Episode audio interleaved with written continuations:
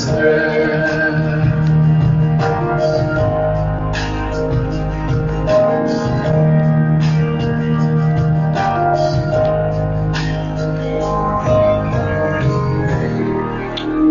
right, well, praise the Lord. What a friend we have in Jesus. That is a sure, sure blessing. It is good to be here tonight, as always, to be in the house of the Lord. Never to take for granted the opportunity to come together and to fellowship, to assemble together, as the Bible tells us in Hebrews 20 or 10, verse 25. Forsake not the assemblies of yourself together. And it's an honor and a privilege it is for me. I pray that it is for you as well. So we're going to get back in our verses, Mark chapter 6, as we had read earlier this evening, uh, just in our reading time. And uh, I want to come back to this uh, this message again, this thought, if you will in Mark chapter 6. This is on the backside of the feeding of the 5,000. And the disciples had uh, got into a ship and they crossed over. And we pick up in verse 53. You can read there from the screen if you will. The Bible says, And when they had passed over, they came to the land of Gennesaret and drew to the shore. And when they were come out of the ship, straightway they knew him and ran through that whole region round about and began to carry about in beds those that were sick. And they heard uh, where they heard he was. And whithersoever he entered into villages or cities or country, they, they laid the sick in the streets and besought him that they might touch, if it were but the border of his garment. And as many as touched him were made whole. Now, there's three different groups in these these uh, verses. They're all referred to they, and so the three groups that we find in the very first verse is that when they had passed over, they came into the land of Gennesaret and drew uh, to the shore. Verse 53, the they that are speaking of in verse 53 would be the disciples and the Lord Jesus Christ, and that's the they that you see here. And in the next verse, verse 54, it says, When they were come out of the ship, that again is the disciples, straightway they, that's the residents of Gennesaret. There's another they here in the midst of these verses. They knew him and ran through that whole region round about and began to carry about in the beds those that were sick and, and, and where they heard he was. Now, again, the they heard where he, heard, sorry, the they where they heard he was that we find in that verse there, that is still the ones who saw Jesus. That's the ones who went to get those who were sick. But then we look down at our next few verses, whithersoever he entered into villages or cities or country, they, that's again those who saw him first, lay the sick in the streets and besought him that they might touch. Now this is the sick. That they may touch, even over the border of his garment, as many as touched him were made whole. I mean, my friend, I want you to understand something here. That the fame of Jesus Christ, the fame of Jesus spread throughout the region in an exponential form. And I want you to, to think about this. We've talked about it all year. The Lord's earthly ministry, Jesus' earthly ministry, was only three and a half years long, total, from start to finish. Three and a half years on this earth. He was 33 uh, years old when he died. He was his ministry, his public ministry, was only uh, th- uh, three and a half years long. And by the time we get into this this section here in Mark chapter six, that was only half the time of his ministry. And yet his fame had spread abroad all over the places. When he came to Gennesaret, the people knew him, for they had heard of him. One of the beautiful things that I find here in this, uh, in Mark 6, as you know, Mark 6 is after the event of the woman with the issue of blood of 12 years. And that woman with the issue of blood sold everything that she had. She spent everything that she uh, she had made. She spent her life savings, everything that she had to try to uh, to try to get this issue of blood healed in her life. Everything. And her final thing that she could do, she had heard about this Jesus, then she heard that he was coming through. So she risked life and limb to be, she was considered contaminated. She was to be away from everyone. She wasn't to touch anyone, anything, or anyone that she touched, or would have been considered unclean. And yet she risked life and limb to come and, and, and she said in her heart, if I will just touch the hem of his garment. And she did, and she was made whole. And yet now we find here in a, a small period of time later on that the testimony made it all the way to Gennesaret. That if these people, when Jesus passed by, if they would just reach out and touch the border of his garment. We talked about that in the sermon about that woman. Uh, that border is known as the wings. That word him comes from the same word as wings. And the Bible tells us in the book of Psalms that under his wings, the healing of his wings, amen, speaking of the Lord, that is that, bar, that, that garment. I'm saying all that to, to really make this point tonight. They knew him because they had heard of him. And much like most of our first world countries today, most people have access to the internet, to the telephone, to the to the TV, to the radio, etc. Guys, you know, most people have some type of form of connection outside of just say this room. I, I mentioned this this morning. Uh, you know, how many people remember the days when, um, and you don't, Hannah, but how many people remember the days when you actually had to wait till you got back home to call someone back? Yeah, oh, you do remember those days. She was a little bitty child, but and uh, I, I, I asked the, the, the church this morning. I said, "How many people remember uh, when they got their first answer machine?" But I, I thought we were a big time. We had to get it you know, the cassette tape in there, you know, and and I found that I I, I remember uh, getting the whole front and back of that tape filled up, and I was like, well, "What do I do now?" And I found an erase button. I was like, "Oh, you got to erase these things." So you erase them, and, and uh, what what what it, what it was, man. But but you know, I remember the days when you know you rang somebody up, you left a message, and then you just went on about your day until they called you back. Today, you send a text message and it gets to them immediately. And if you don't hear back in 20 seconds, well, something's wrong. What's going on? I, I didn't hear back from you. You didn't text me back, you know? You know, and it's just, it's a different world that we live in today. I understand that. But I'm, I'm making that point to say this. We do live in a connected world. We live in a world that is connected. In the majority of first world countries today, most people have access again to this type of connection. They've heard the name of Jesus. Uh, matter of fact, they probably heard of what he has done and what he will do. Yet to the majority of people today in our world, those stories that they hear about what Jesus has done and what he will do, they're just stories to them. They're just words of tales, events to believe or not to believe. And so goes our world today. I can't tell you how many people that I speak to and pray for diligently every day trying to convince them of the truth and the reality of who Jesus Christ is. And yet it's just stories. In Gennesaret and throughout the region, there was a massive difference than someone in our day and in our age uh, seeing something on Facebook and, and just scrolling through and going on, seeing the name of Jesus here and just thinking it's just nothing but a tale. Here's what we find here in uh, here's what we find here in Mark chapter six in Gennesaret is that we find that these people recognized him. They recognized who Jesus is. Verse 53 and 54 says, and When they had passed over, they came into the land of Gennesaret and drew to the shore. And when they were come out of the ship straightway, they knew him. That word straightway is an interesting word. I like that word. That word straightway comes with the idea of immediacy. Straightway, just like that quick. There was no hesitation. There was no, oh, who is that guy? He kind of favors someone. It wasn't at all. Straightway, they knew who it was. They saw Jesus Christ when he was coming off that ship, and they knew who he was. They knew that he was someone that recognized who the Savior were. The word recognize, guys, it's defined as to identify from having an encounter with or to know again. That's what that word recognize means. Someone, if not many, saw Jesus and recognized him for who and what he was, what he could and would do, and they testified of that truth throughout the region. See, when they, guys, you, will we'll get to it in just a moment here. When they saw Jesus, they recognized who he was, and it caused them to do something in their life. I don't read uh, uh, anywhere in the scriptures here. I don't read anyone sitting back complaining about their rights being abused. I don't see anyone complaining about you know someone pushing their beliefs on them or feeling uh, being offended because of, of who Jesus was and oh this is one.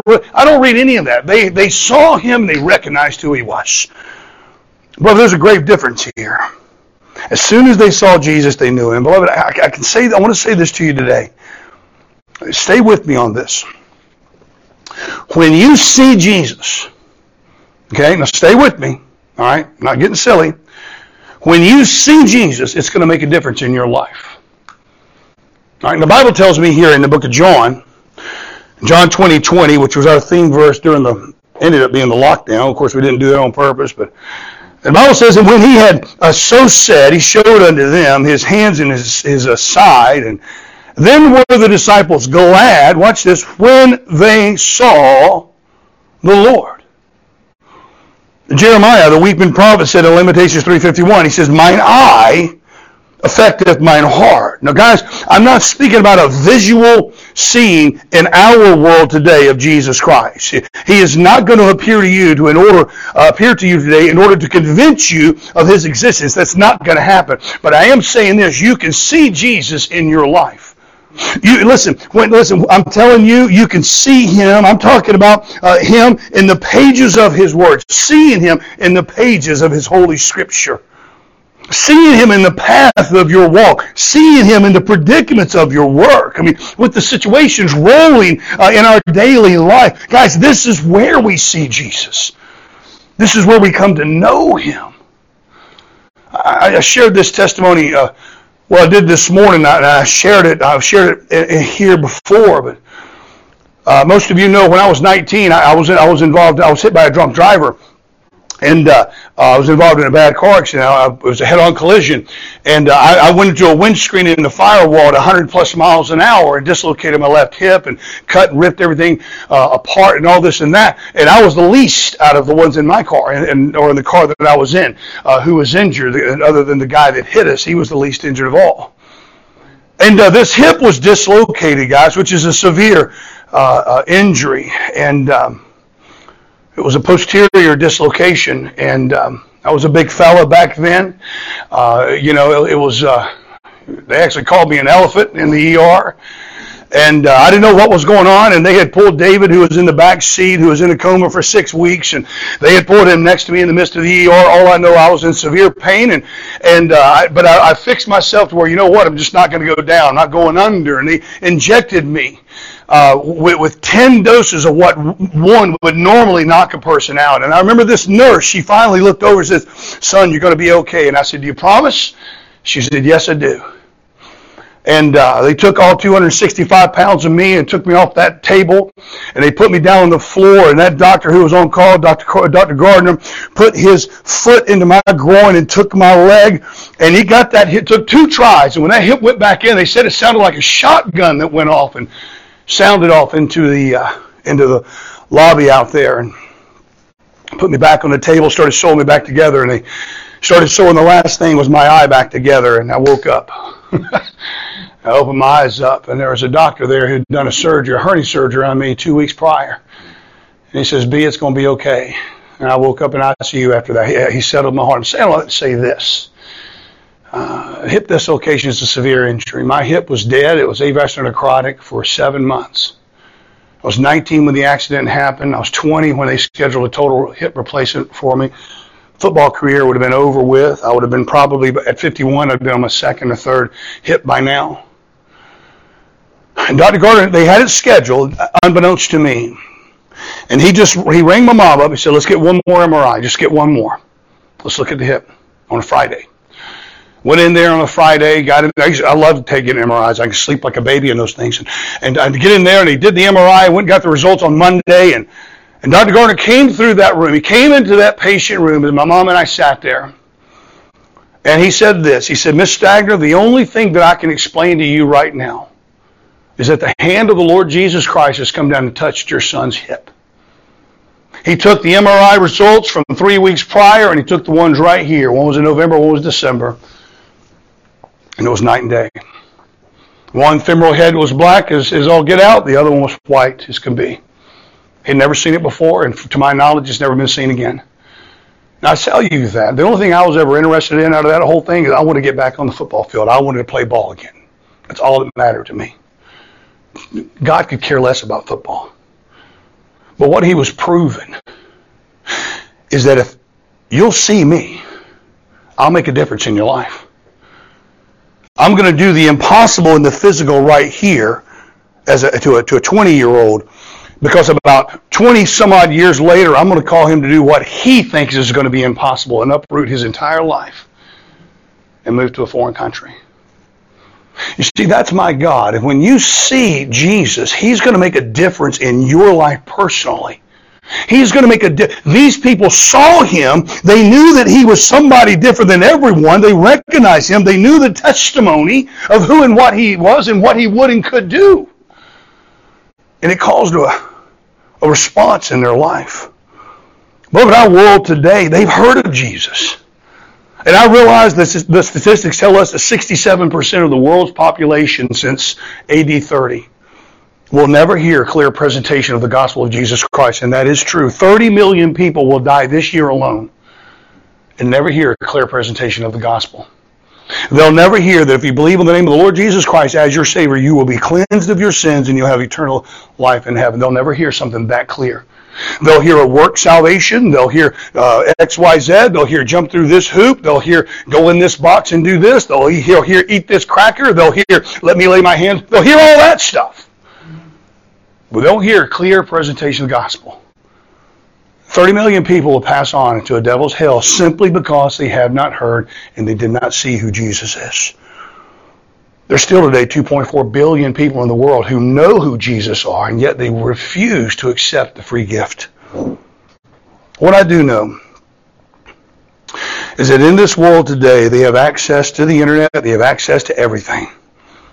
And I'm sure the name of Jesus has popped up once or twice in people's boxes and on their screen and all this and that. And yet today they still don't know him. Knowing him is what makes the difference seeing Him in your life. Recognizing Jesus for who and what He is, especially what He will and has done. So, beloved, when you see Jesus, it will make a difference in your life. It's how you're going to come to know Him. And it'll make a difference in the lives of others. And that's one of the things I like to I, I like to I, I like to ask people. Is there a difference you're making in the lives of others? when your presence leaves someone else, are they changed just a little bit? They don't have to be changed 180 degrees. But are they touched just a little bit? You come to know Him, and your life is going to be different. They recognized who Jesus was. And I'm going to show you this. What's the response? When they recognized Him, they ran. Here's what they didn't do they didn't run to Jesus, they ran to get those who needed help. Verse 55 says, And they ran through the whole region round about and began to carry about in beds those that were sick. And, and, and uh, where they heard he was, beloved, seeing Jesus caused a response in their life to run and to find those that, that needed Jesus, the one that he could only help. They didn't do it, guys, with mediocre actions, but they ran throughout the region. And do you know why they ran? Number one, they recognized who Jesus was. But not only did they recognize who he was, they realized, guys, the shortness of time. And I think that's one of our biggest problems, our biggest shortcomings in our world today, is we don't really realize where we are. Matter of fact, let me, let me correct that statement. We don't realize when we are.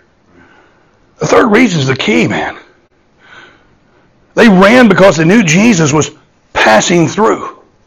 His reputation for preaching and healing in multiple villages and throughout the country was well known. And these people saw him, they knew him, they recognized him, and they went and got their sick loved ones, uh, understanding fully two things that Jesus was the only one that could heal them, but that he was only going to be there for a limited time. That he's only going to be there for a limited time. And beloved, they realized their situation. They realized their situation was dire, and they realized that time was of the essence. R.G. Lee preaches a sermon called Payday Someday. And he says in this sermon, he says that somewhere out there written, there's an indivisible line written, upon, written uh, across the constitution of the universe. We know not where it is nor when someone may cross it, but every soul will cross that line. I preach a sermon called Deadline or finish line, which one will you cross? Every child of God, every part of the bride of Christ, those who know Jesus Christ as Lord and Savior, you got a finish line to cross.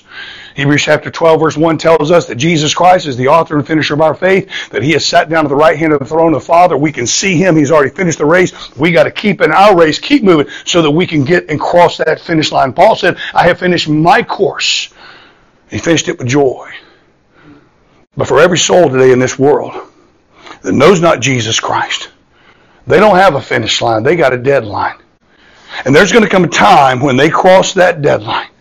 And they have put off knowing Jesus. They have put off coming to know Him. They put it off, put it off, put it off. They've all, they put it back on the back burner. Said, "I'll do it another time. I'll, I'll do it when I have a convenient season. I'll do it when it's easier for me. I'll do it tomorrow, tomorrow, tomorrow." Like my dad always said, "Tomorrow never comes."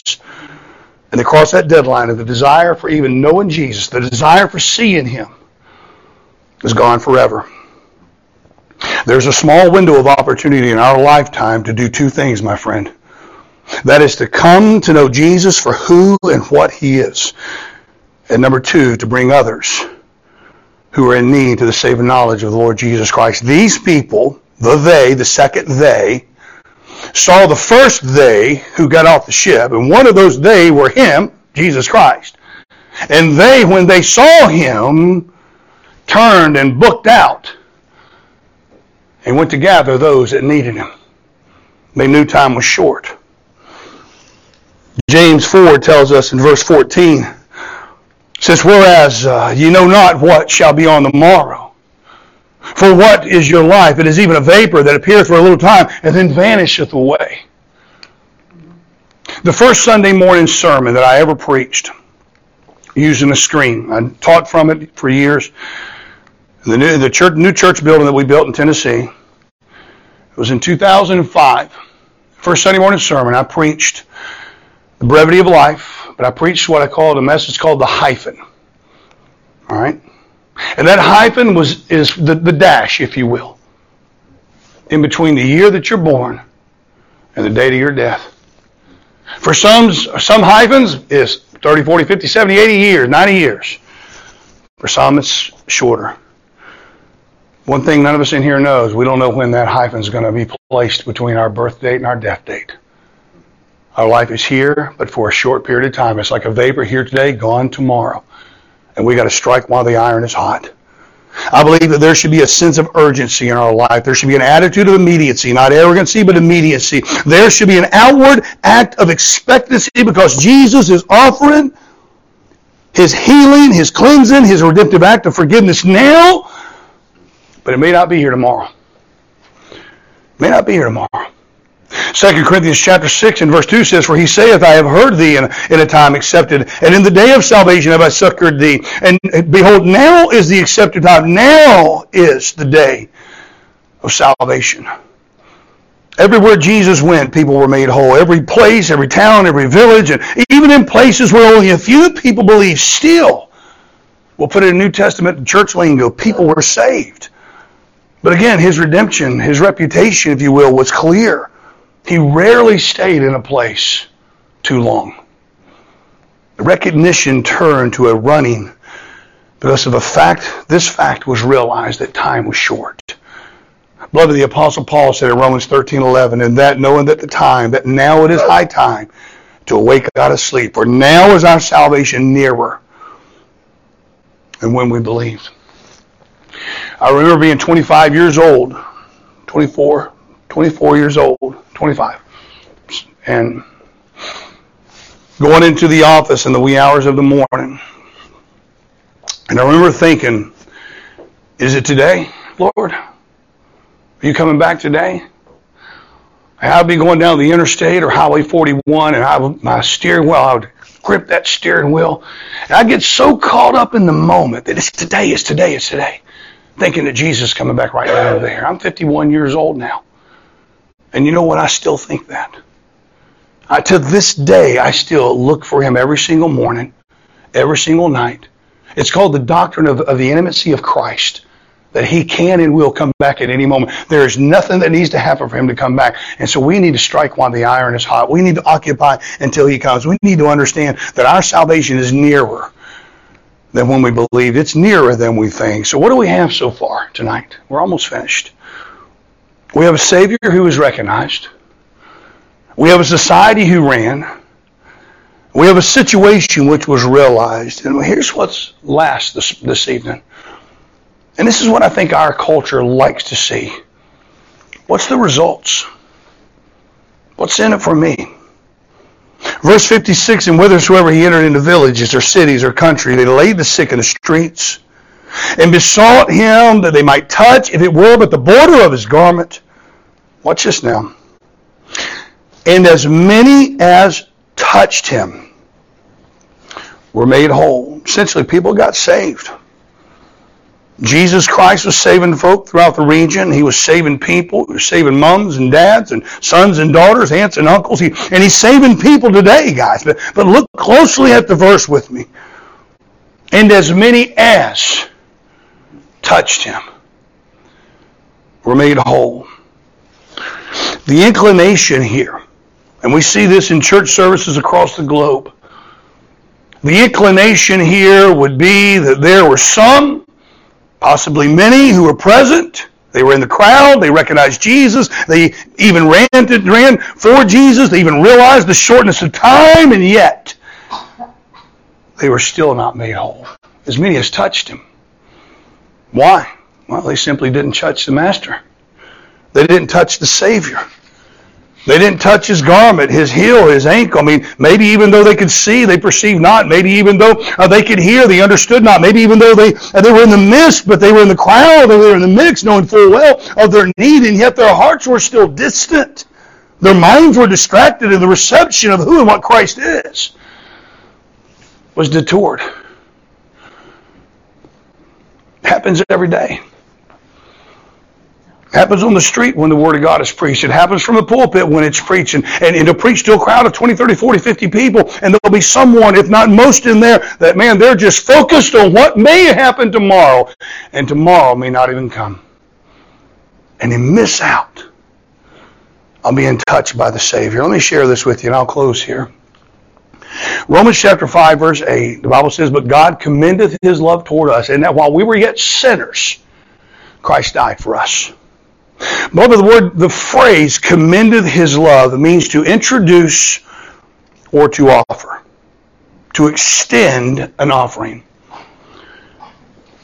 The Lord did not force himself on anyone at Gennesaret, nor any other towns or villages or cities that he would. He never forced himself, and he's not going to force himself on anyone in Cardiff either.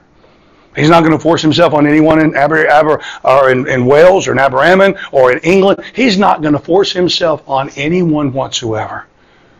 But he is offering. He's going to offer. And often he's going to do so in a very short period of time. The results are left up to those who are willing to be touched by the Master tonight. The sweet psalmist said this, and I'll close. He said in Psalm 116, verses 3 through 8, The sorrows of death compassed me, and the pains of hell got hold upon me. I found trouble and sorrow, then called I upon the name of the Lord. O Lord, I beseech thee, deliver my soul. Gracious is the Lord, and righteous, yea, our God is merciful. The Lord preserveth the simple, and I, I was brought low, and he helped me. Return unto thy rest, O my soul, for the Lord hath dealt bountiful with thee. For thou hast delivered my soul from death, mine eyes from tears, and my feet from falling. Beloved, I know this to be an absolute fact tonight. You may be here this evening and having heard the gospel multiple times and still say, I'll do it later. I'll believe on Jesus Christ later on. For whatever reason. Maybe that's you tonight. There's going to come time when that desire will be there no more. There's a story probably used many times, may have heard it before, of a gentleman who had gotten out of church. And he came in, and, and, and the pastor came to visit him, and had a fire going on, coal fire going on in the wintertime. He says, You know, you haven't been to church, haven't seen you lately. What's going on? He says, A preacher, you know, it just started out for whatever reason. I was tired, I was weary, back hurt, you know, all the typical excuses. And he says, Man, you know what? I just, I don't understand it. I just, I can't get myself up and going. And as the man was kind of explaining everything and giving his reasons, the preacher reached over there and grabbed one of those hot orange coals out of the fire. And he placed it down on the hearth and he just kept talking. That coal was hot, man. It was glowing in the beginning. It was on fire, if you will. But as they sat there talking, each one of them, eventually it turned black and eventually it turned cold. The man never noticed what time had snuck by on him. And all of a sudden, that preacher reached down and grabbed that coal. And that man said, No, no, no, no, don't, don't grab that. And he goes, Oh, it's okay. It's been out of the fire long enough. It's cold to the touch now.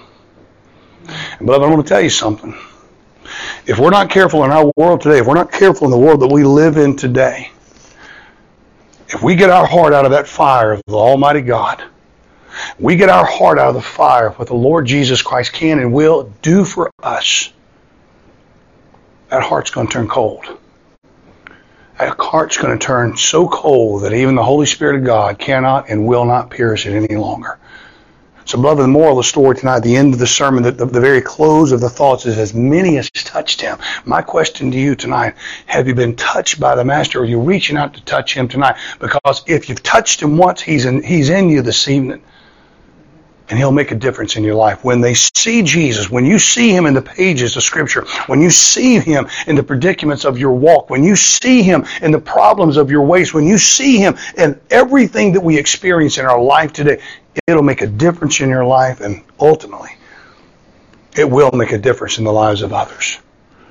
As many as touched him were made whole. Will you bow your heads tonight? Father in heaven, I love you. And I thank you, Father, for sending your only begotten Son down the cross for me.